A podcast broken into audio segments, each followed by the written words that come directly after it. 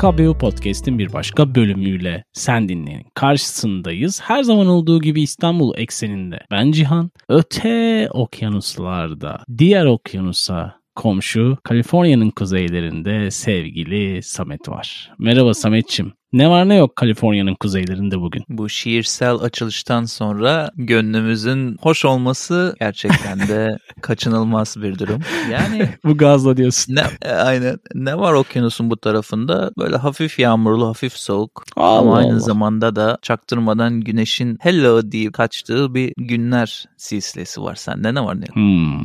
Biz de daha sakin havaların olduğu yine hava durumuna bağladık ama Aynen. yine ritüellerin değişmediği. Her şey sıkıcı geçince havaya bağlıyoruz herhalde.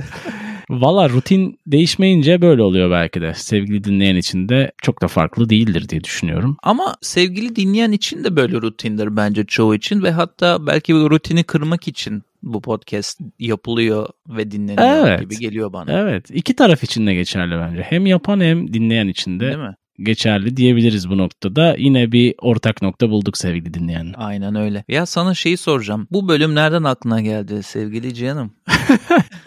şey gibi mi? Artık her bölüm bunu sorar olduk. Ya bunu nereden buldun sen? Bazılarını Aslında merak biz- ediyoruz ya. Ya bir süredir aslında aklımdaydı. Seninle bunun konuşmasını da yapmıştık diye hatırlıyorum ben. Çok uzun zaman önce bu hani kelime anlamından gelmesiyle alakalı. Hani bölümü yapalım değil de hani böyle assassin dediğimiz haşhaşlar, Anlamını haşhaşiler falan. evet. Hani bu kelimenin aslında evrilerek İngilizcenin oturan bir kelime haline geldiğini konuşmuştuk. Geçenlerde de bir şeyler okuyordum. Karşıma çıkınca ya biz bunu aslında yapsak iyi olur. Çok Evet. da hani hem bildiğimiz hem bilmediğimiz bir şey ya. Böyle bizim genelde zihinde bir böyle şeyler oluyor böyle kırpıntılar oluyor. Bulanık bulanık evet. Ama bulanık diğer taraftan da yani çok detaylıca bilmiyoruz ki dini tarafında olduğu aşikar bu insanların. Doğru diyorsun. Yani bugün aslında bir kişiden ziyade bir oluşumu konuşuyoruz anladığım kadarıyla. Yani e, Evet. tarihin ilk suikastçileri diyebileceğimiz haşhaşiler Kimilerine göre toplumu. ilk terör organizasyonu. Ya onu da çok okudum ama şimdi bazen biz terörün kelime anlamını unutuyoruz. Bir sürü şeyi kullanmayı sevdiğimiz için önümüze gelen herkese evet, terörist evet. demek istediğimiz için. Ama aslında insanları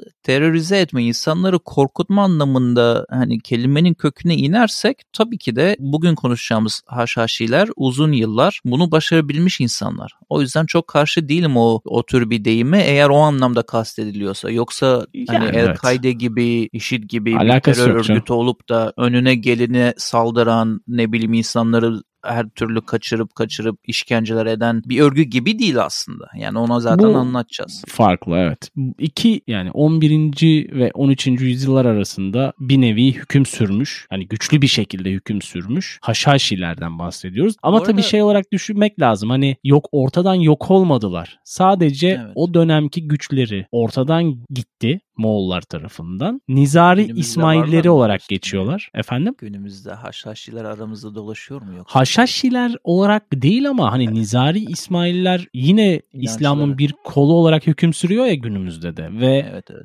aslında az da bir popülasyonları yok. 20 milyon civarında mensupları bulunuyor. Ama o dönem hani daha çok İran Suriye tarafında aktiflermiş. O dönem sonrasında biraz daha dağılıp Hindistan taraflarına doğru evrilmişler anladığım kadarıyla. Çünkü 20 milyon civarında olan mensup işte Hindistan'ın kuzeybatısında yaşıyormuş mesela. Geri kalan çok az bir miktarda dünyanın dört bir yanına bir şekilde dağılmış. Kendi hallerinde şeklinde gördüm ben. Evet yani bu bölümün konusu sadece suikastçiler değil. Senin dediğin gibi aslında oluşmaya çalışan zamanında bir dinin bir parçası olan İsmailileri de aslında kapsıyor dediğin gibi. Onlar günümüze kadar gelmiş ama bu kendine has imzalı stili olan suikastçilerin o yıllarda yaptıkları ve başardıkları tabii ki günümüze gelemeyen ama zamanında çok ses getirmiş olaylar diyelim. Ne oluyor? Hı hı. Aslında her şey bir Hasan Sabah isimli insanın vizyonu mu diyelim artık veya felsefesi mi diyelim başına geçmek istediği, Evet. kurmak istediği Felsefe olabilir. Evet felsefi bir yaklaş felsefik bir yaklaşımı var. Yani başına geçip kurmak istediği bir olayla gerçekleşiyor. Çünkü 4 Eylül 1090 yılında Alamut Kalesi'ni kendi üzerine geçirebildiği zaman yani bu kaleyi ele geçirebildiği zaman Hı hı. Hasan Sabbah aslında bu hikayenin de böyle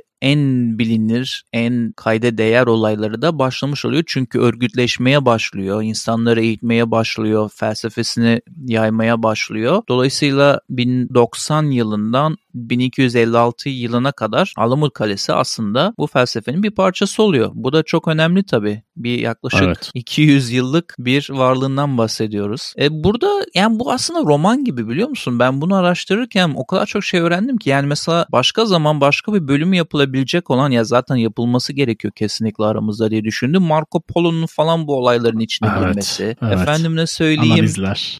Evet yani böyle Mısır'da bulunan e, Selçuklu'da bulunan insanların bunlarla başının belaya girmesi, bazılarının hayatını kaybetmesi yani şimdi ayrıntılara dalarız mı böyle ufak bir özet olarak geçmek istedim. Gerçekten de zamanında kendi coğrafyası ve etrafında fazla ses getirmiş ve insanların artık deyim yerindeyse e, enselerinde nefesini hissederek uyuduğu bir 200 yıldan bahsediyor. Sistematik kısmı çok doğru. Çünkü mensupları tahsil görüyor. İşte eğitiliyor dediğim gibi. İşte ne yapıyor?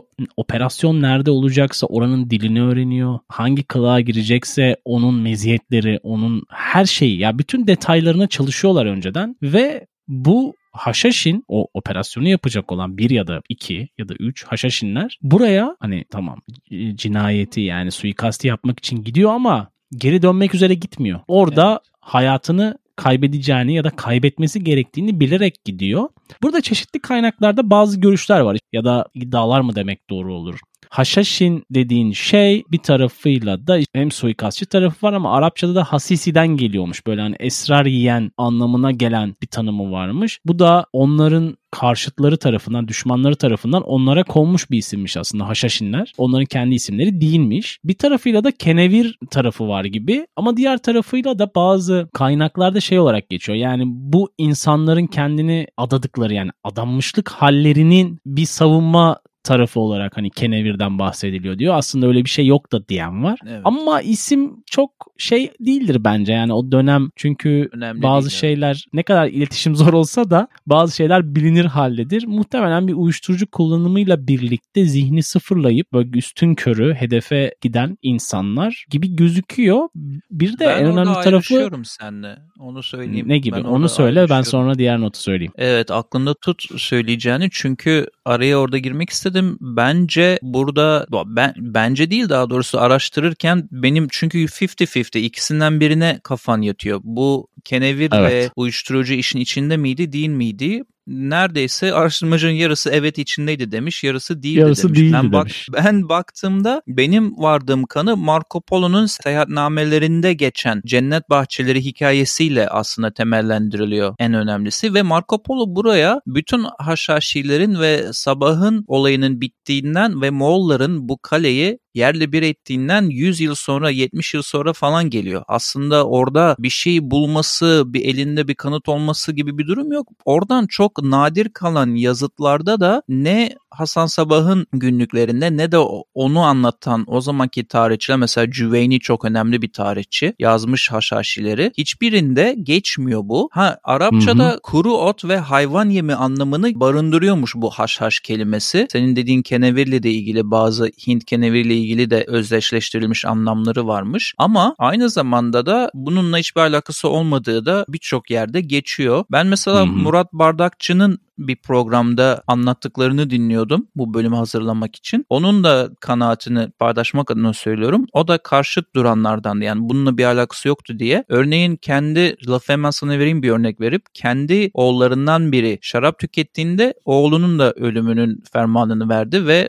e, öldürttürdü Hasan Sabah başında olan haşhaşilerin kişi. Çok sert bir şekilde karşı diye. Ha şöyle bir şey var ama bence yine de beyin yıkıyordu. Kenevirle olur olmaz yine de çok iyi bir beyin yıkama manipülasyonu manipüle etme ustasıydı. Dolayısıyla e, bir de neden karşıyım? Bazen 3 ay, bazen 5 ay, bazen yıllarca senin dediğin yerlerde bazı kişiliklere girip sabırla bekleyip bu suikastları gerçekleştirmişler kalelerinden çok uzaklarda. E tabi orada da sürekli olarak bu kenevirin kullanımı mümkün değil. Yani bahçelerle kandırılma olayında da şöyle bir şey var. Kalelerin hiçbir yerinde arkeolojik kazılarda ve günümüzde dahil hiçbir şekilde bunlara bir rastlantı, bir bulgu, böyle bir chamber, bir oda, bir e, kısım bir şey bulunamamış. Yani o yüzden lafını bölmek istedim. Çünkü ben bu kenevir olayının biraz legend, biraz efsane Efsane diyorsun yani. düşünüyorum. Şehir efsanesi. Olma ihtimali dediğin gibi 50-50. Yüzde, Aynen. %50 %50 gibi böyle bir durumu var. Suikastçiler de böyle çok hani üstün yetenekli hani fiziksel olarak üstün yetenekli kişiler olmuyorlarmış. Çünkü bir tarafıyla da baktığın zaman bu kalemun gibi olmaları da gerekiyor ki hem fark edilmesinler hem de görevlerini yerine getirebilsinler. En çok tercih edilen silah neredeyse tamamen bıçakmış. Hani. Assassin's Creed oynayanlar da bilir yani. Hani sürekli Hançer. bıçakla bir şeyler yapmaya çalışırsın. İmzasıymış onların zaten Oyunda da. hançer. Evet yani bazen biraz önce de söylediğimiz gibi bazen dilenci, bazen keşiş, bazen postacı Evet. kılığında Bazen bazen hüküm sürenin veya vezirin birebir askeri. birinci dereceden koruyanı askeri oluyormuşlar Aynen. yıllarca eğitip Evet. ve güven kazanıp. E çünkü şey de var yani hani o ya bir, bir tarafıyla da aktörlük var işin içinde gerçekçi olmak gerekirse. Yani sana bir rol biçiliyor liderin tarafından. O role tam olarak uymaya çalışıyorsun. Bu işte kılık kıyafetinden hareketine, örf adetlerini öğrenip Evet. dilini öğrenmeye kadar ki hani Evet. belki o dönem dil öğrenmenin de kolay olmadığı zamanlardır diye düşünüyorum yani hani bambaşka coğrafyalara gidiyorlar çünkü. Ama en belki de hani bazı insanlar hani terör tarafıyla da tanımlıyorlar ya en ona uyan tarafı bu suikastliler hani eylemin siyasi ya da dini neticelerini böyle en üst seviyeye çıkarabilmek için genellikle kalabalık bir yerde gerçekleştiriyorlarmış. Ya da Evet. planlamayı o şekilde organize ediyorlarmış. Yani sakin bir köşede değil, herkesin olduğu bir yerde gayet duyulsun, bilinsin diye ki o zaman hani kitle iletişim aletleri olmadığını düşünürsen en büyük kitle iletişim Sosyal medya. hareketi gibi yani. Evet. Fenomen olmanın en kolay yolu. Bir de şeyi de ekleyeyim. Bu günümüzdeki bu cihatçılardan ayrışan kısmını. Şimdi bu herkesin ortasında yapılan suikastlerden sonra e, haşhaşiler kesinlikle kaçmaya teşebbüs etmiyorlar. Çünkü orada bir felsefe var. Kendini öldürmesi Hasan Sabah'ın da öğretilerine göre günah. Zaten Müslümanlıkta da biliyorsun günah. Evet, öldürülmeyi Ee, bekliyor. öldürülmeyi bekliyor, tutuklanmayı, işte işkencenin artık ne olacaksa umurunda değil. Onu yapıyor o eylemi orada herkesin ortasında ve sonrasında da meşhur bir şekilde çok duran bir şekilde dururmuşlar yani e, aksiyonu yapıyormuşlar. Bir kaosa bir sonuca varıyorsun orada herkes şey yapıyor. Sonra oranın muhafızları, gardiyan artık kim varsa onları tamamen bekleyen bir pozisyonda duruyormuşlar. Bu tabii çok ünleniyor böyle. Bir de meşhur şey de var. Vezirlerden bir tanesinin e, veya han yönetenlerden bir tanesinin yastığının yanında uyandığında sabah bir hançerin saplanmış olması hikayesi var. O da çok hoşuma gitti. Arada böyle birbirleriyle tehdit edip de şey yaparken nasıl Mektup diyeyim sana bırakıyor. savaşmaya hazırlanırken e, bu kişi uyandığında hançeri saplamış bir şekilde yastığını görünce mesajı alıyor ve aralarında barış ve onları artık e, irdelememeye karar veriyor. Öyle de tarihi legendary şeyler de var. Hani uyarı olarak da kullanmışlar. E, sinsiliklerini, sessizliklerini, her yere girip çıkabilmelerini. Orada hatta yine yakın korumalarından birinin kullanıldığı düşünülüyor bu olayı yaparken. Hiçbir şekilde bu arada ben bulamadım sen bulduysan kadınlara yer verilmiş bir oluşum değil. Ne Alamut Kalesi ve diğer kalelerde ne de eylemlerde böyle bir şey görmedim. Yani orada bir ilginç bir ayrımcılık var. Çünkü zamanında aslında onları da çok efektif kullanabilirsin. Güven kazanıp da belli yerlere sızmaları anlamında. O yüzden şaşırdım kullanılmamasına. Ama Şii Müslüman bir grup olduğunu düşünürsen Nizari İsmaillerinin Evet. o yüzden dolayı hani kadının yeri biraz daha farklı kültür içerisinde tamamen erkek hegemonyası şeklinde gitmiş haşhaşiler. Evet. Şimdi şeyi de söyleyeyim. Notlarımda varmış o yüzden çok hafif geri dönüyorum. Farsçada da huzur bozan ve huzur kaçıran anlamına geliyormuş bu kelime. Oradan da türemiş olduğunu düşünebiliyorlar. Bir de e, Hasan Sabah müritlerine dinin esaslarına bağlı kalanlar manasına gelen esasiyim demekten hoşlanırmış. Bazı yabancı seyyahların bunu duyup yanlış anladıkları ve bu terimi haşhaşa kadar çevirdikleri kuşkulanıyormuş. Bunları da böyle geri dönüp iki dakika anlatmak Hı hı. istedim. Kelimelerin o kadar çok anlamları ve o kadar çok olanakları var ki nereye evrildiğine dair kafada bir, bir sürü farklı şey oluşuyor insanda. Evet. Bu haşhaşilerin yaşadığı kalelerin özelliklerini de söylemek istiyorum. Çünkü çok etkilendim bazı izlediğim YouTuber'ların göze alıp da İran'a kadar gidip bu kaleleri yürümeleri ve her şeyi böyle 4K videolara çekmelerinden günümüzde bayağı keyifli videolar izledim. Bayağı ulaşılması zor. Böyle tek bir yerden patikadan çıkman gereken ve aşırı dik olan kaleler bunlar. Nasıl bu insanları kimse gelip de aşağı indirmemiş, bütün bunların başındaki adamı sonlandırmamış diye soranlar için söylüyorum. Ya başındaki adam eceliyle ölmüş mesela.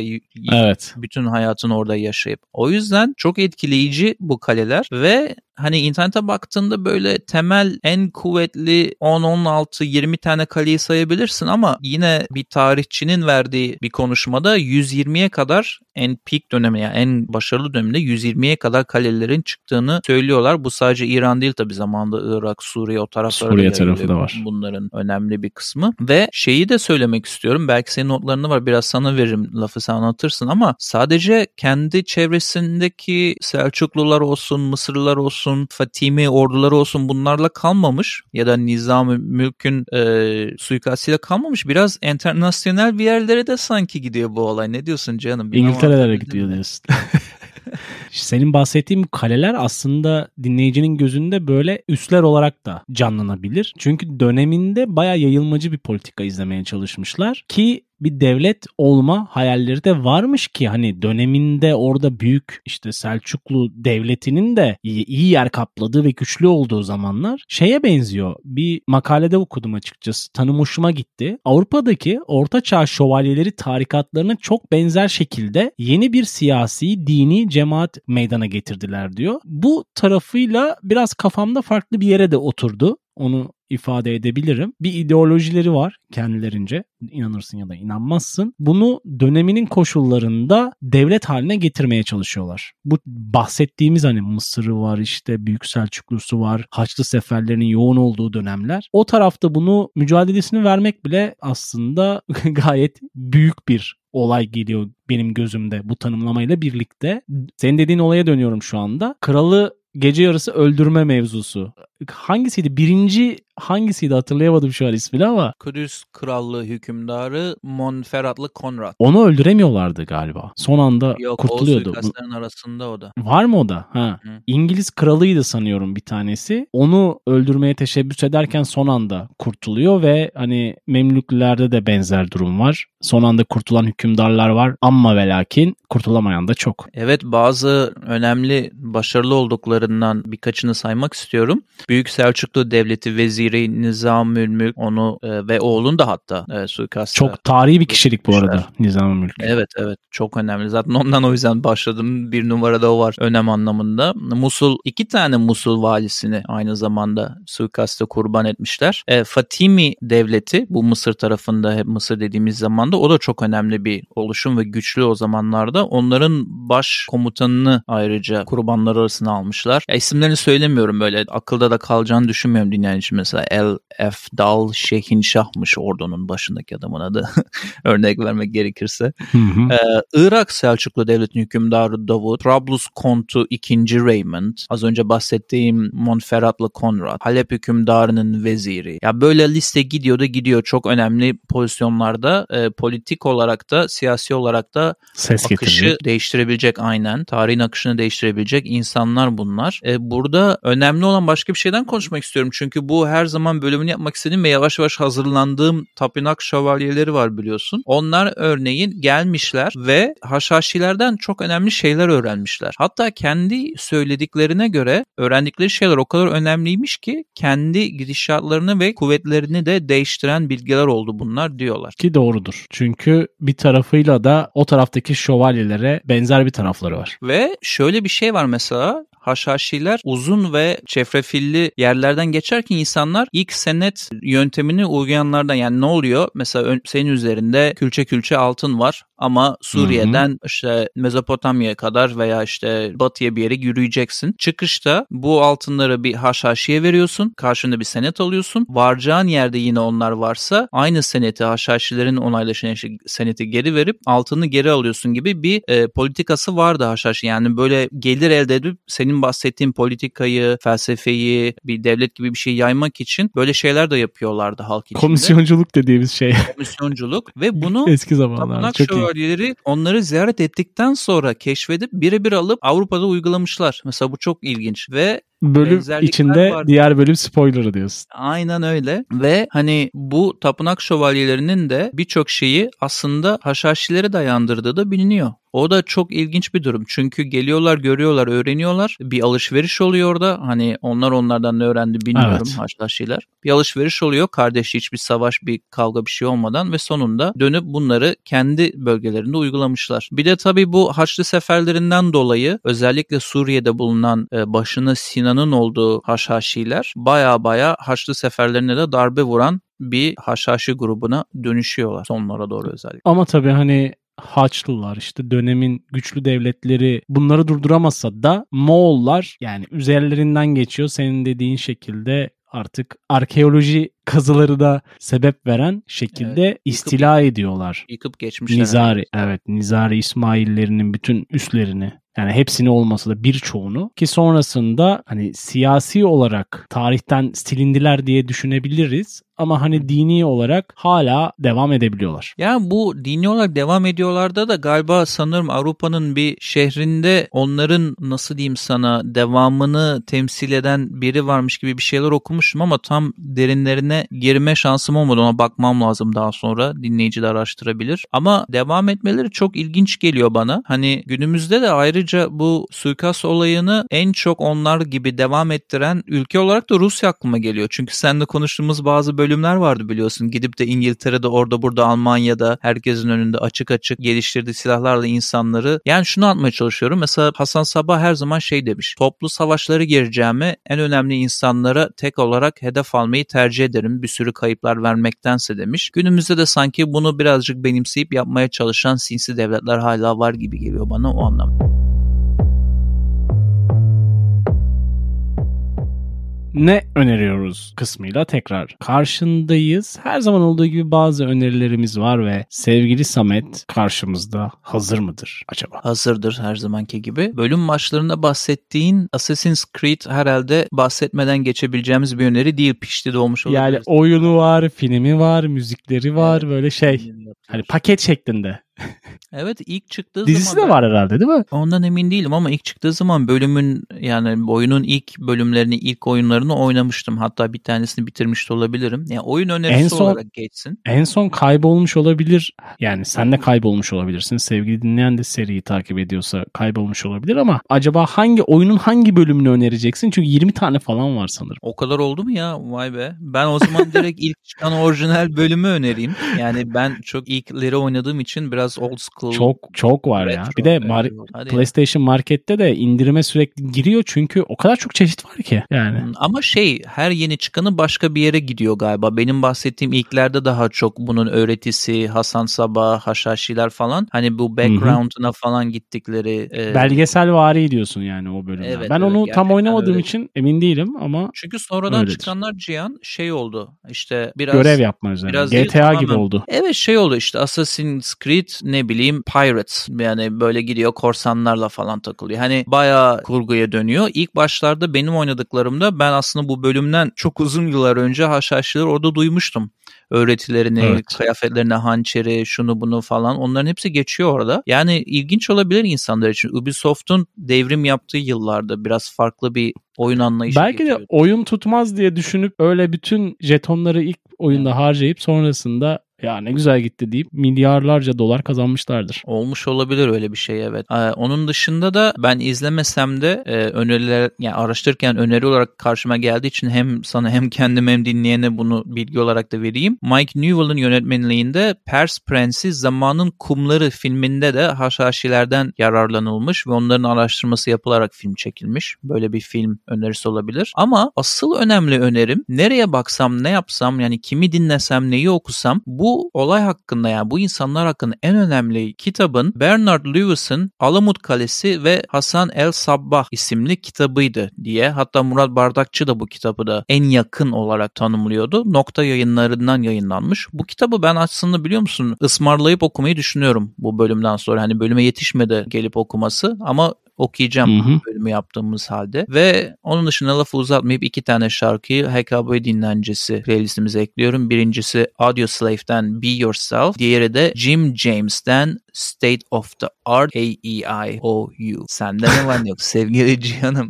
Teşekkürler Samet'ciğim önerilerin için. Kafamı sallamamın sebebi bayağı böyle eskilerden bir şarkı önerdin. Evet. İşin garip tarafı ben de eskilerden bir şarkı Oo. yazmıştım ama pişti olmak anlamında değil de dönemsel olarak bizi başka yerlere götüren şarkılardan olmasının sebebiyle iki tane şarkı var sadece bende bu bölüm özelinde. Bir tanesi Retrofile grubundan Running, diğeri ise bahsettiğim Creed grubundan Higher Hayır. isimli şarkı. Bunlar HKBU dinlencesi playlistlerimizde Spotify, Deezer ve YouTube'da sevgili dinleyen. Aynı frekansta buluşmuşuz dediğin gibi şarkı önerisi anlamında. Var sevgili dinleyen yine bizimle bu yolculuğa devam ediyor. Cihan'ın her zaman söylediği gibi biz de mutluluk duyuyoruz bizimle olduğun için. Ee, önceki sonraki beriki geriki bölümlerde buluşuruz. Cihan'ım eklemek istediğin bir şey var mı?